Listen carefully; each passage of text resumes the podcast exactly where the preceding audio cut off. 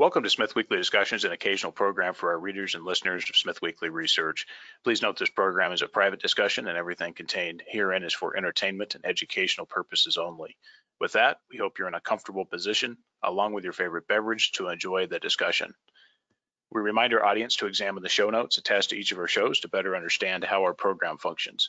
Before we get into our discussion, we want to say thanks for questions coming from our audience at Smith Weekly, including Jared W. and Paul M.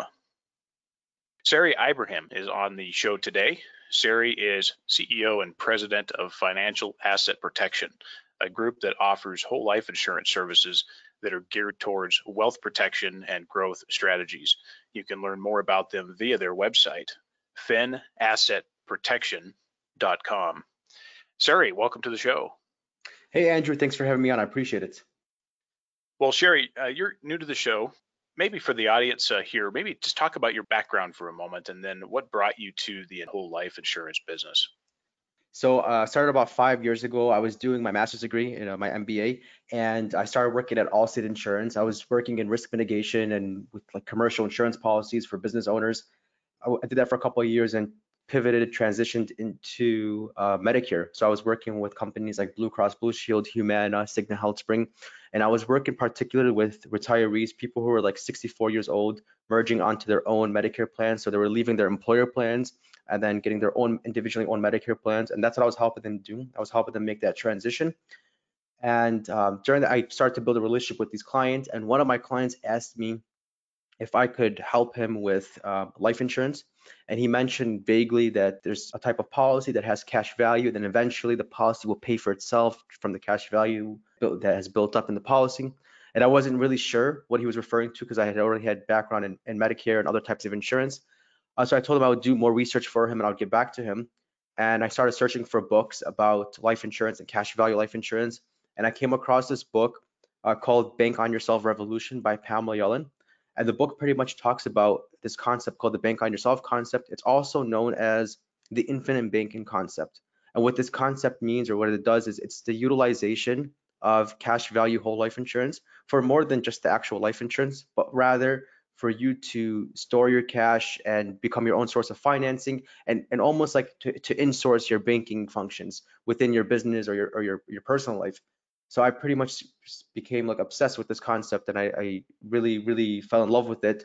And I started doing more research on it. I read another book called Becoming Your Own Banker by Nelson Nash. Nelson Nash is the one who invented the infinite banking concept. Again, using whole life insurance mainly for the cash use, for the living benefits.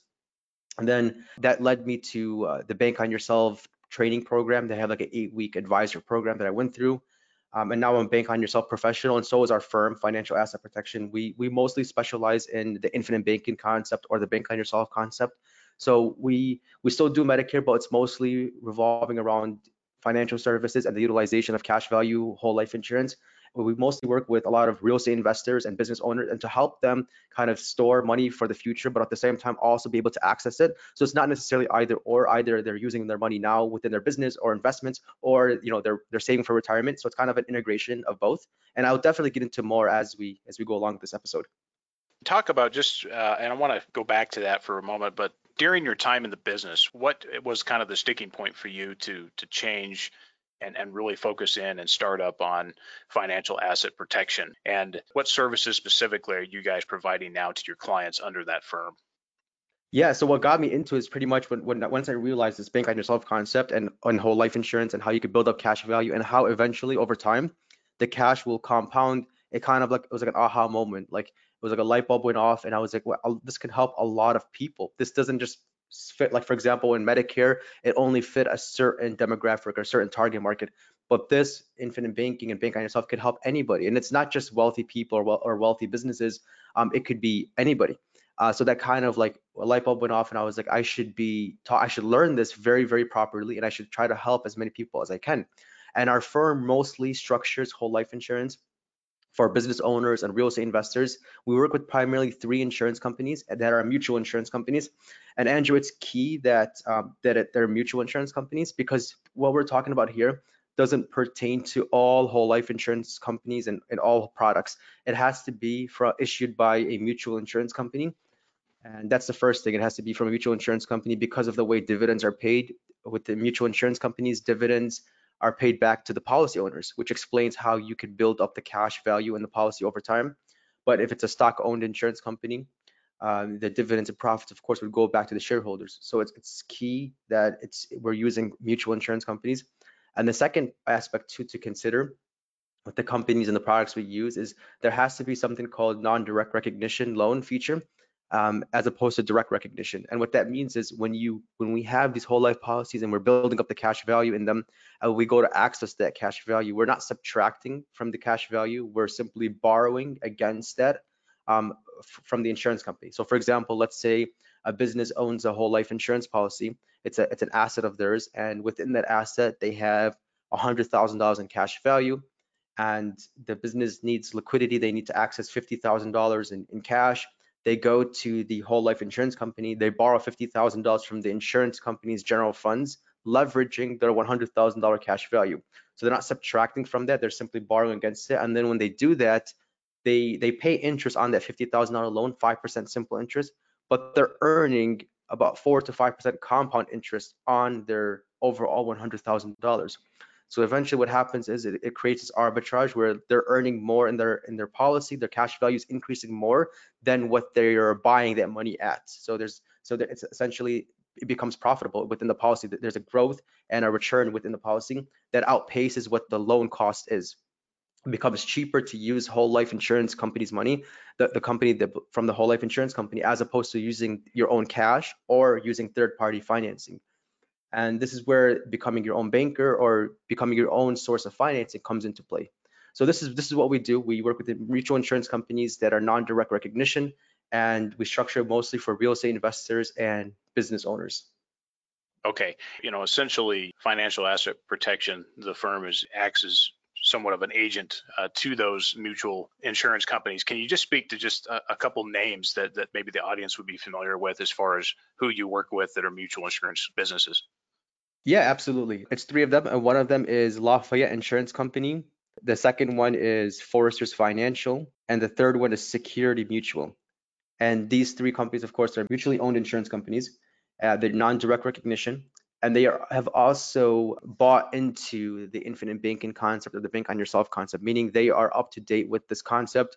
Uh, whole life insurance has been around for over 160 years, but uh, the infinite banking concept has only been around for about 20 years. So it's kind of a modern form of whole life insurance. It's more of a high early cash value function where we're, we're funding the policies to have as much cash value in, in the beginning years as much as possible, as opposed to the traditional whole life insurance, which takes many years. It, it, it, traditional whole life insurance can take about 10 or 15 years to start actually seeing potential growth. The policies we set up the infinite banking way can start building up cash value by year two, year three, could start having significant cash value depending on the overall funding of the policy.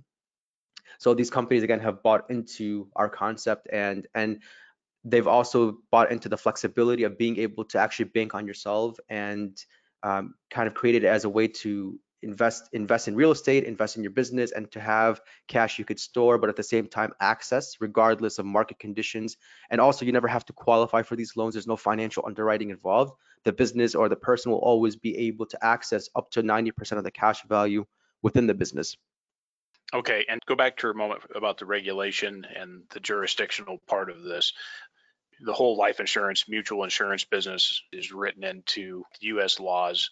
Talk just briefly for the audience about how this is allowed, how it was made allowed. And obviously, this is a U.S. vehicle, but it would be available to anyone on the globe who wanted to set it up in the U.S. Is that correct? Yeah, usually the insured would have to either be a, a US citizen or permanent resident. We have we worked on clients that were in different countries, but they've owned like LLCs or corporations within the US. So typically, it's um, everything we're talking about pertains to US companies um, on US soil. However, in some situations, we can work with foreign investors offshore investors if um, they own companies or have insurable interests in in the United States. And talk about the insurance code. Walk us back through that and talk about the regulatory atmosphere surrounding whole life insurance.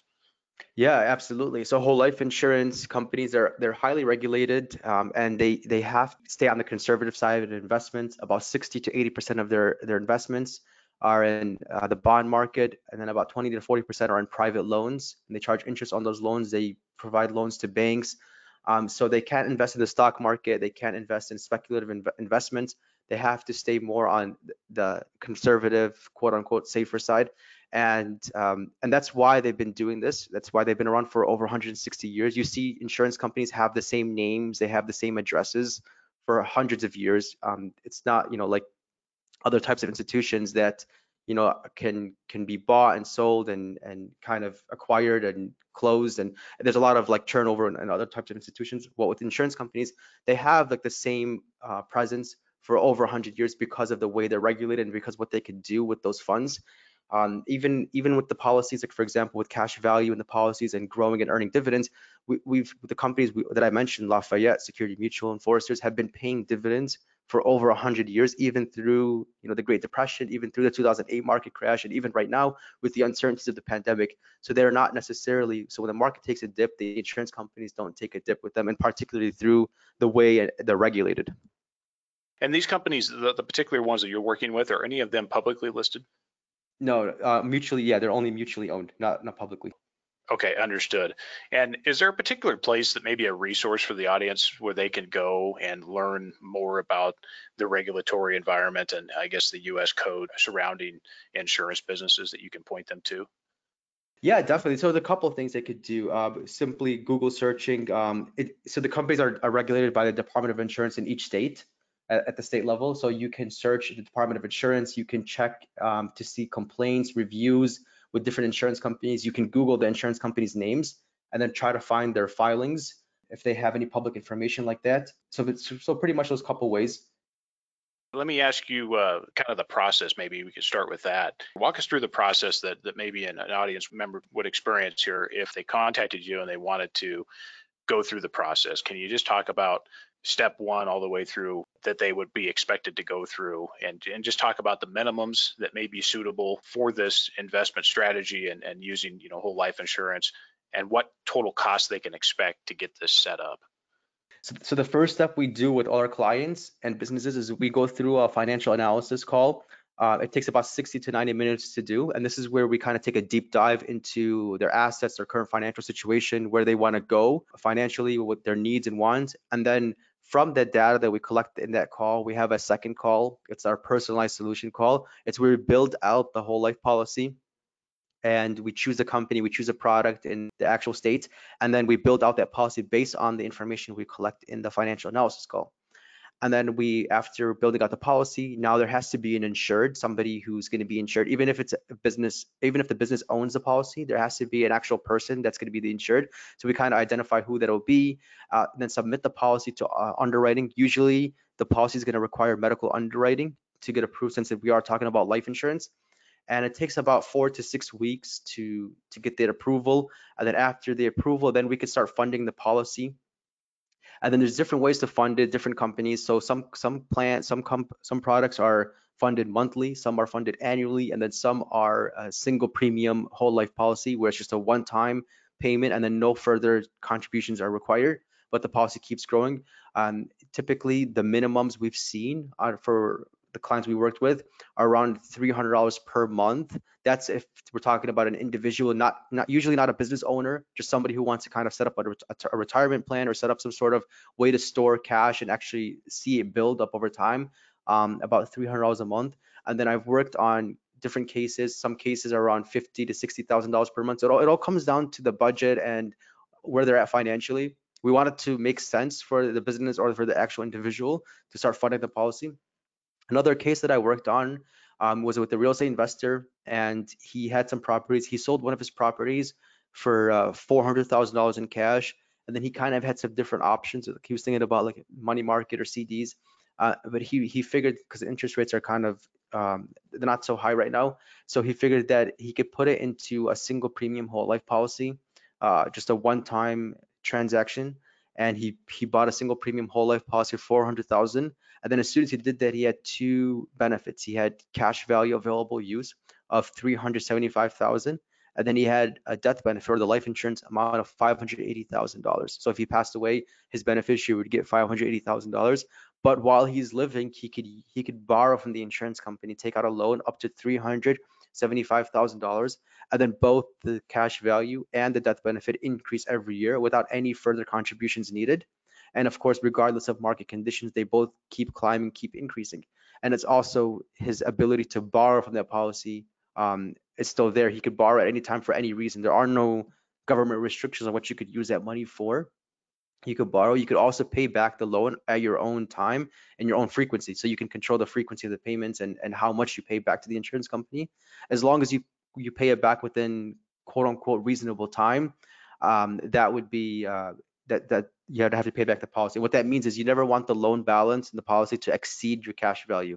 If that happens, the policy could lapse. So the point is you want to pay back the, the loans within reasonable time. Uh, so that's pretty much you can fund them. Smallest policies we've worked on around $300 a month.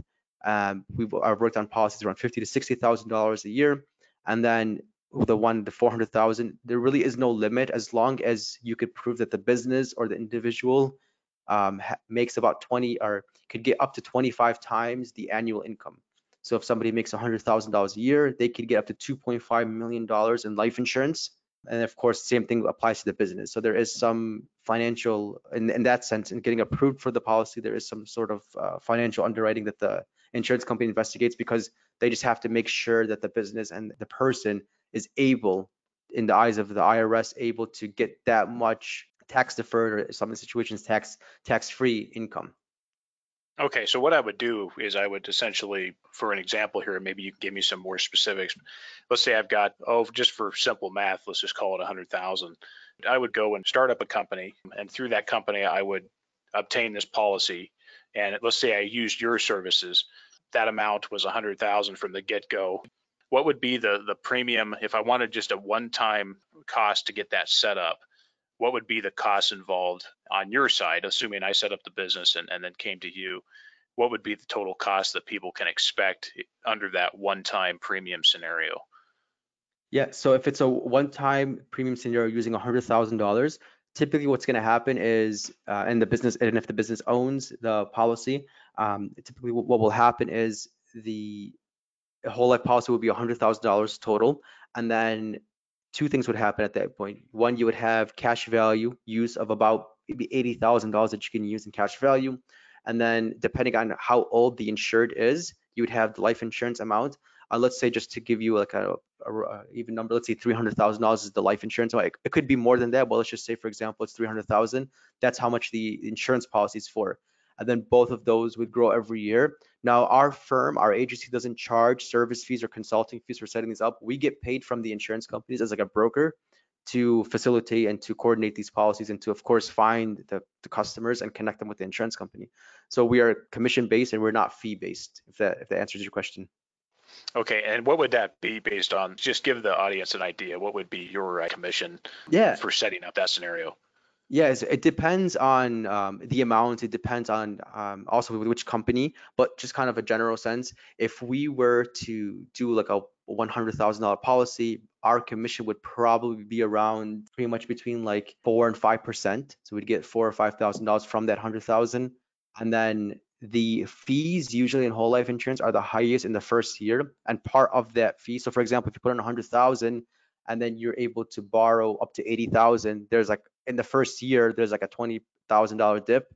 And that's because of servicing the life insurance, servicing the policy. Part of that is our commission, part of that, but the commission is is wrapped up into that total fee in the first year. And then let's say, the, and then year two, your cash value is going to increase because you're going to earn dividends and compound interest from the insurance company. So eventually, you recoup the cost of the whole policy plus more um, after you, you have the policy in place, and you always have liquidity too, so access to the money on that $100,000 scenario example, what would be the insurance company's one-time premium?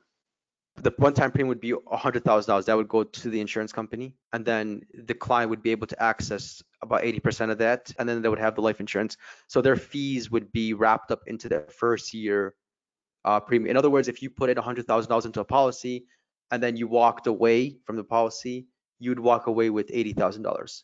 So the $20,000 that was the missing the, the delta went to the insurance company and part of that went to our agency as a fee. But of course, we're not in the business of setting up policies for one year and then canceling them. we it's more of a long term, and we want the clients to keep the policies to build up as much interest and dividends in the policy to eventually help them recoup the cost. We never we don't want to be an insurance expense. We want to help them financially um, increase their their business values, increase their overall net worth using these policies. Let's take it to the next stage. So then from there, I take that back as the 80,000 roughly as a loan through the business. And of course, the terms of the loan, as long as they're reasonable, those terms can be set. And then from there, within the business, the business can turn around and invest that money, whatever it might be, real estate, bonds, stocks, whatever. Maybe you can speak to that about the terms of the loan agreement. It's whatever is reasonable in the terms of investment activities now, the mutual companies have to be conservative, but you can essentially invest in bonds and stocks and you know collectibles, real estate, opportunity zones, lending, whatever the company's uh, focus is. Is that correct? Yeah, exactly. Well said. Yeah, definitely. So you can. So even though the insurance company is at a conservative point, you could essentially take that loan money and invest it in whatever you want. You pretty much finance your own stocks or your own investments on your own terms and then hopefully you would make money with the investments and you would make money in the policy. Your money would do two things for you at the same time. It'd be working for you in two different places. And this is exactly what banks and, and large corporations do is they fund these policies with billions of dollars. They grow them. Uh, they earn dividends and compound interest on billions of dollars, and then they borrow from the insurance companies, and then they use that within their businesses, and they even loan that money out to people via credit cards, mortgages, lines of credit. You're, they earn interest on those, and they earn interest within the company, within the insurance company. So it's kind of working for them in two different places. This is exactly what we show our clients how to do. We show them how to kind of have their money work for them in two different places. And it's not either or, you know, it's not either stocks or commodities or real estate um, or whole life insurance. It's kind of an integration of all of the above. You can fund the whole life policy and then be able to borrow from the whole life policy and then invest in whatever it is you want to invest and control the payback period. So that way your money is working for you in two different places. You also have a hedge in case something happens with your investments. If the, the values um, go down or collapse, you have your whole life policy still there as long as you can pay back that loan within reasonable time. You keep your funds growing and you have that appreciating asset still there. Okay, and so the loan, for example, I could make up an agreement that basically says I pay, you know, X amount per month or per quarter or, or semi-annually back towards this, and at a reasonable interest rate. I, I assume that's how that works. So it's fairly open and broad as far as the terms of payback. Is that correct? Correct. Yeah. Well, that sounds good. So what types of investments maybe are not allowed under this vehicle? Yeah, there are no restrictions at all. You could use the money for whatever you want. No restrictions. Talk just about the more preferred way that you've seen it done, Sari, and what you guys would probably recommend uh, generally, I guess, as far as, you know, the most frequently used vehicles. Talk about the structure and, and what do you see as the most optimized way to set it up? Are you using a domestic, uh, specific state, LLC, S Corp? And also, you mentioned it, for folks outside the US, they can use set up a US company and then from there use that as their vehicle to take advantage of the whole life insurance and, and the mutual life insurance, you know, setup that the US offers. Is that correct? Yeah, that's correct. And just to be clear, like even though we could use this for uh, that's owned by an LLC or C corp or S corp, it doesn't necessarily you don't have to have the company in place to start the whole life policy. You can own it individually just as a person you know, just uh, your name, Andrew, you would own the whole life policy and it would it, would have nothing to do with the business. But in the sense of if there was an actual business, it could be used or it could be owned by the business. And this is what we do during the financial analysis call. We figure out, you know, where what's currently what's currently in place. If is there a business in place, and if there is a business in place, then we determine if it's um, feasible to or or better to do it under the business name or the personal name. So it doesn't have to be a, a business. It's just it, it, that's one of the options that could be on the table. Um, and of course, but if, if it's from outside the US, it would have to be owned by a business because there would have to be insurable in interest on US soil. The best way we've seen the policies grow is through the single premium cases, just because that it delivers the most liquidity. Uh, for example, if somebody is funding a policy with $10,000 a year, that's still good and that, that could still be in line with their retirement goals. However, um, it's going to take some time to build up the cash value. So if you are looking to invest in investments that require you to have, like for example, $100,000 to invest in, and you start off a policy with $10,000 a year, it might take you, you know, six or seven years to get to that $100,000 cash value part because it's going to take time to build up the policy. Maybe a little bit less. I'm just doing math kind of in my head because I'm, I'm calculating $10,000 per year plus the compound interest and dividends over time. But there is going to be a capitalization period. And, and depending on what you do for work and what you do for your investments, it's going to be different for, of course, different people. And, and of course, your, your risk level. But pretty much we've seen the single premium cases as quote, I mean, I don't want to say the best way, but the better way because of the higher liquidity um, in, in, the example I mentioned earlier, with $400,000, the client was able to use up to $375,000 and he could use it for real estate. He can use it for another business. He can even invest in stocks or, or whatever he wants to invest in. So we've seen the single premium cases. Also, another important thing to touch on, Andrew, is the, the tax benefits of this. And I'm not a tax professional, so seek your tax professional before doing this, but just kind of from a, just to give you like a general idea that the growth of the policy, the growth of the whole life policy grows tax deferred. So even if you have gains and, and, you're earning dividends and compound interest in the policy, you don't have to claim that as, as growth in your policy and pay taxes on it. Grows tax deferred. And in most situations, not every situation, but in most situations, when you go to access that money, you take that money out, even if there are gains, you don't have to pay taxes on those because you're using after tax dollars to fund the policy. And this is the same thing with businesses too. They could grow essentially a tax deferred pool of cash and this asset sits on the balance sheet of their business it grows regardless of market conditions. It grows tax deferred. And then when they go access that money as a loan or withdrawal, it's tax free. And of course, when they sell the business, they could sell the business with the whole life policy on that as a, as a as an asset. Uh, and of course, that would correlate or connect with the overall value of the business. So as the asset is growing, the value of the business is growing as well on a tax deferred basis. Talk about the tax for a moment because when does the tax kick in? When can it be taxable?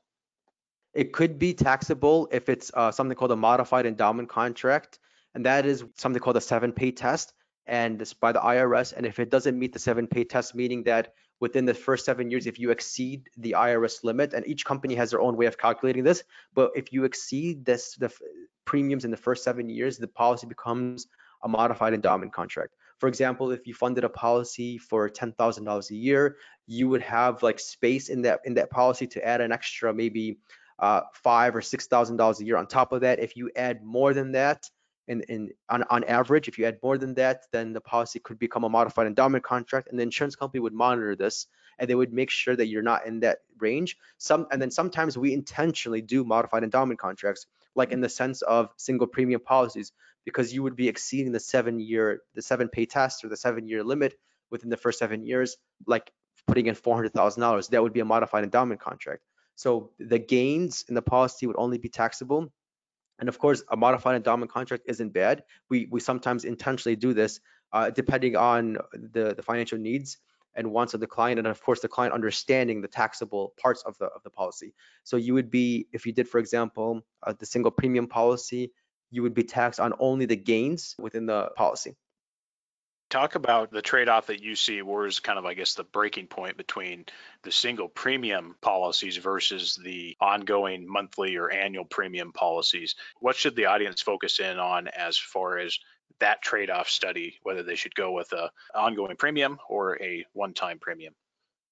Yeah it's uh, to realize currently where you're at financially and what do you want to accomplish with that. So if you are looking for the higher liquidity, early liquidity, and considering even the, the taxable liability, the tax liability, then it could make sense to do the single premium. But if you are looking more, for example, for retirement planning and to pretty much for 20 years put in, you know, $10,000 a year, and then in retirement, we, and we've projected this with other clients where they can put in, for example, $10,000 a year for 20 years, and then after 20 years, the policy then goes from receiving income to giving income. It becomes like a, so it's almost like a pension. It becomes like a source of income in the future. We could turn it on to to the point where you can earn thirty thousand dollars a year, so three times that tax free over the next 20 years. So you're paying in for every dollar you put in for 20 years, you're going to get three times that tax free 20 years later for the next 20 years. So that's kind of like how it, the, the, just to kind of give the audience an idea in their mind of why somebody would do either or why somebody would pay taxes within a single premium case and then why somebody would fund a policy for 20 years you know over time. And, and it depends on where they want to go and if they're more concerned about retirement and if they're more concerned about earlier liquidity. If they have the business and they have partners and their partners are more concerned about, you know, the value of the business, increasing the value of the business. Um, if uh, so many different situations, so many different scenarios, it'd be, you know, almost impossible to guess what's the best way to what's the best way to go.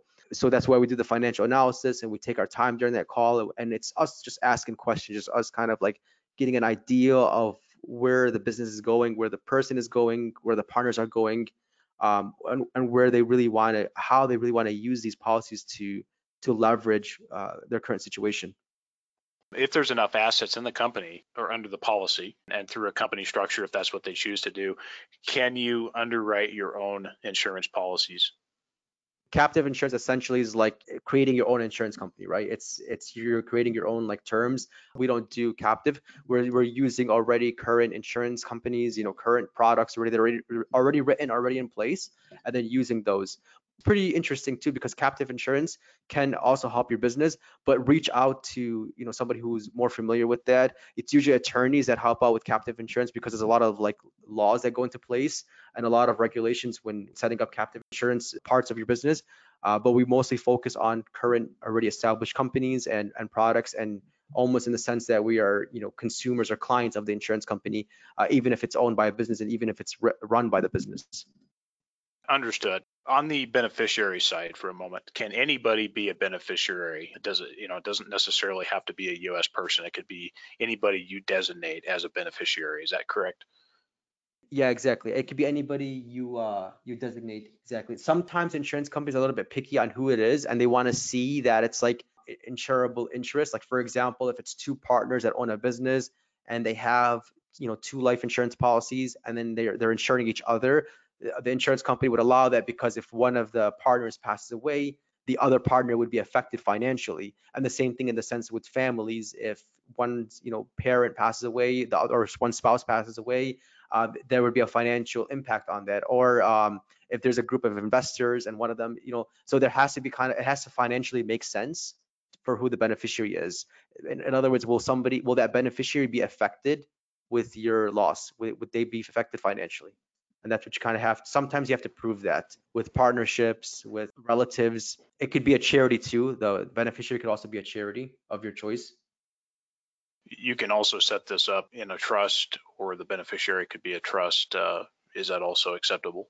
Yeah exactly and, and that's usually recommended if the if it's for a child that's under the age of 18 because there's you know different states and different laws about that about life insurance proceeds uh, being under the age of 18. So yeah, it could go to a trust too. And sometimes that's that's exactly what's recommended. It's, it's it goes to a, a living trust or a different type of trust. Sari, talk about what you're doing personally with the whole life insurance vehicle. What is your preferred investment strategy? Maybe talk about what you're doing personally using this. Yeah, definitely. So I started my first policy um, putting in about $300 a month and then I had and I, I set up the policy for it to to have a little bit more flexibility. So after the first year of, of paying into the policy, the next year what I did was uh, because my income started to increase, I I paid the policy in full for so in other words uh, for the whole year, thirty six hundred dollars, and then I added um, about an extra three thousand dollars because I had room to do so in the policy without it becoming a modified endowment contract or a taxable contract. Uh, so I added, a, so I just wrote a check for six thousand six hundred dollars to the insurance company, and then now we're starting our second policy for my wife. She's a nurse and she has a retirement plan at work. She has a 403b, but we wanted, we're, we're, based on our retirement goals, we're, we're thinking that it's the 403b is not going to be enough. It's just not going to be enough for retirement. And there's also some volatility connected to that because parts of the retirement plan from work are, are in the stock market. And that's not necessarily a bad thing, but we do need some sort of hedge against, you know, who knows what's going to happen in the stock market. Um, so, so we're setting up a policy for her. We're going to do a little bit more, probably $500 a month for her. So that's how we're setting it up. And then I'm working on my third policy. Um, it's going to be the single premium case, but it's going to, this is an interesting case. It's with Lafayette Insurance Company. It's a very rare case in, in the in the life insurance world um, and it's with Lafayette Insurance Company. It's called the Academy product, and it's what it is essentially. It's, it's a single premium whole life policy, a one-time transaction, one-time payment, and it could be any amount between I think ten thousand dollars, and really there is no limit as long as you could prove that insurable limit, and then you could then add more into the policy, like as if you had a checking account or savings account, how you could just add more into it when you get more money. So that's what I'm setting up next. It's gonna I'm gonna do a twenty thousand dollar academy product and just be able to add more in. And I've worked on different ones for my clients. Um, I've worked on a couple that were a, a couple hundred thousand dollars. I'm just doing that because of uh, my budget. I'm going to do twenty thousand dollars and then add more towards it as I I get more money. But it's not I'm not locked into like for example twenty thousand dollars a year. If I if I commit to twenty thousand dollars a year, I have to meet a certain amount of that every year to keep the policy living. But with this academy product, I could fund the policy and then as I'm earning more, for example, I could say, you know, 5% of all my sales will go directly into this policy and then I'm I'm also going to earn interest on that money. Whatever is sitting in the policy at that time, I'll earn compound interest and dividends on that amount. So if in year one I put in 20,000 and then I put in a couple hundred dollars for the next couple of years, and then the third year or fourth year I put in you know a hundred thousand dollars on top of that, and I increase the limit to 120,000 plus the dividends and interest, that I'm gonna then the insurance company is gonna calculate the overall balance and then provide dividends and interest on that overall amount. And the same thing, the life insurance part also increases. So this is a this is a long term. It could be a long term plan, and it's also I could borrow this money at any time. I could borrow up to 80% of that money at any time uh, of whatever the balance is in there. So it's kind of this is something that it's only one company, Lafayette Insurance Company, and only one product, the Academy product product that could do this. There is no out of the thousand whole life insurance companies in the U.S. None of them could do that. None of their products could do that except for this company. Okay. Are you holding this policy personally to where you just simply, uh, you know, transfer some money from your bank to the account of the policy? And then also what's the, if there's any modifications as far as contributions and so forth, how do you affect those changes? Do you write up internally the amendments to those or how does that work? Yeah, exactly. So I'm in this situation, I'm going to do it personally owned. It, I could do it under the business because of my situation. I'm going to do it personally. And I'm not saying that has to be that way, but based on my situation. I'm going to do it personally. And when I want to add more into the policy, there's like a payment designation form that I would fill out and I would say I want to allocate X amount from my checking account to the Academy product to the Lafayette Insurance Company, and they would take that out and apply that towards a policy. And whatever I put in would go directly into the cash value. So if I have 20,000 and then I add $20,000 on top of that, I'd see it would reflect directly in my cash value. It would add right to the cash value. Uh, and then also vice versa, if I wanted to borrow from that, I would fill out a form asking how much I wanted to borrow, either withdrawal or loan. And both have their own reasons to why somebody would do that. But I could borrow X amount of dollars and then they would ask me which bank do I want to send to it. I would put that check and routing number. And then about five to seven business days later, they would send their funds, they would send the funds to that account. And then in the sense that if I wanted to change, for example, the beneficiary, or I could even change the ownership, I could sell, like if I had, the, if it was under the business name and then I sold the business, the new business owner would buy that policy, buy the cash value and everything in that policy. So we would do a, an endorsement to change the name of the owner, change the name of the beneficiary. That could that could also be done too. What about as far as your your particular, maybe just speak to your personally preferred investment strategy with it? I mean, maybe just talk about what kind of asset classes you're looking at as far as your investments. Are you looking at a blend of things in the stock market, bonds, uh, collectibles? What, what are you doing specifically? Maybe you can share some of your, I guess, your conviction for certain investment vehicles that you think is is the better way to to grow this. Yeah, definitely. So I'm actually I'm getting into real estate investing. That's my preferred. I want to jump into real estate investing and I also want to get into private money lending and I'm helping clients set this up too as well. So like it's kind of like I'm doing this with them and private money lending where for example, uh, somebody who's a real estate investor needs, you know, X amount of dollars by a certain date. Um, it, usually going to a bank, it's going to take time and there might be some delay in, in closing on that property. Uh, so I could be either one person or a group of people with private money, and we could use our policies for that to be able to borrow from the policy. And of course, as mentioned, my policies don't have that much in them yet. Um, but uh, if, for example, I did have a policy with you know a couple hundred thousand dollars in, in the policy, I could borrow from the policy and then use that for private money lending and then charge interest on that loan. And of course, it's collateralized by the actual property. Um, and so use charge interest on that loan and earn interest from the, the client, the borrower, and then keep earning interest in my policy.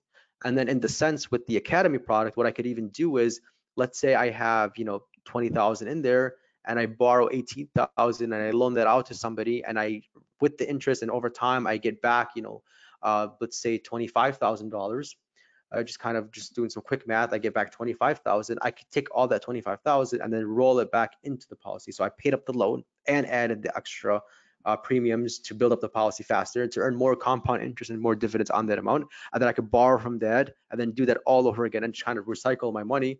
And it's kind of growing in two different places. Yeah, very well. Uh, sounds pretty good. And if there is losses, if you know certain things don't work out, if there is losses, uh, how is that uh, you know handled within the policy, and what are the advantages there? If there is a loss, you'd still, if you borrowed from the insurance policy to fund an investment, and that there is a loss there, uh, you would have to pay back that loan. But the, the, the advantage is that you'd be able to control the payback period, so you can kind of stretch it out. And we have a calculator that we use that we figure out what is the longest period of time you can stretch out that loan without number one, the policy lapsing, and then number two, without paying more in interest to the insurance company than you're earning in interest. So that's kind of the advantages that we set up. If, if the client is in a situation where they lost and they need more time to pay back the loan, we would set up the policy for it to be as long as possible. And number one, to keep the policy living, to keep the dividends and, and compound interest growing, but also so that way the client isn't isn't paying an extra amount of insurance to the insurance company. And of course, it's calculated based on 5% simple interest, but the policy is earning compound interest. So we want to see that split where they're earning more in the policy than they're spending on interest to the insurance company. And Sari, to wrap up here, why should the audience who is interested further use your services to help them establish this vehicle? A lot of reasons for risk mitigation purposes, the tax benefits, for the uh, level of integration, uh, also for asset protection too. In most states, in most US states, the cash value of a whole life insurance policy is protected from creditors and predators. It's judgment, uh, in a sense, judgment proof. And I'm not a lawyer, so consult with your lawyer before uh, taking these measures. But um, the, the the cash value is protected. So this could be a, uh, not only a fin financial benefits as we've been talking about, but also legal benefits too, in the sense of uh, being sued by outside parties, uh, the, the whole life policy could be like a, a, financial safe zone for you and also liquid too. So you're not locking up your money somewhere and never able to touch it because it's protected from creditors and predators. It's also accessible. You can always access it and it keeps growing regardless of market conditions. You always have access to that money. You could control the payback period. You could use it for any investments. There are no restrictions. You have the ability in some policies to add more than what you're committed to. You have the death benefit. You have the tax-free growth. And also in, in, in our sense, we we're not charging annual consulting fees or annual service fees. We get paid one time from the insurance company upfront, but we're clients, but we have our clients forever. So we always service the clients. They don't have to keep paying assets under management fees or consulting fees. That's excellent. No, it really is a, an interesting vehicle and uh, certainly something that merits further investigation for those that are interested.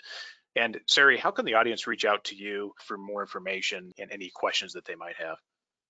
They can go to Fin assetprotection.com. It's F-I-N, assetprotection.com. And then there's a link you can schedule a free appointment. Most of my clients are virtual, so we could do we could jump on Zoom or over the phone, and we could have a virtual call by going to uh, finassetprotection.com.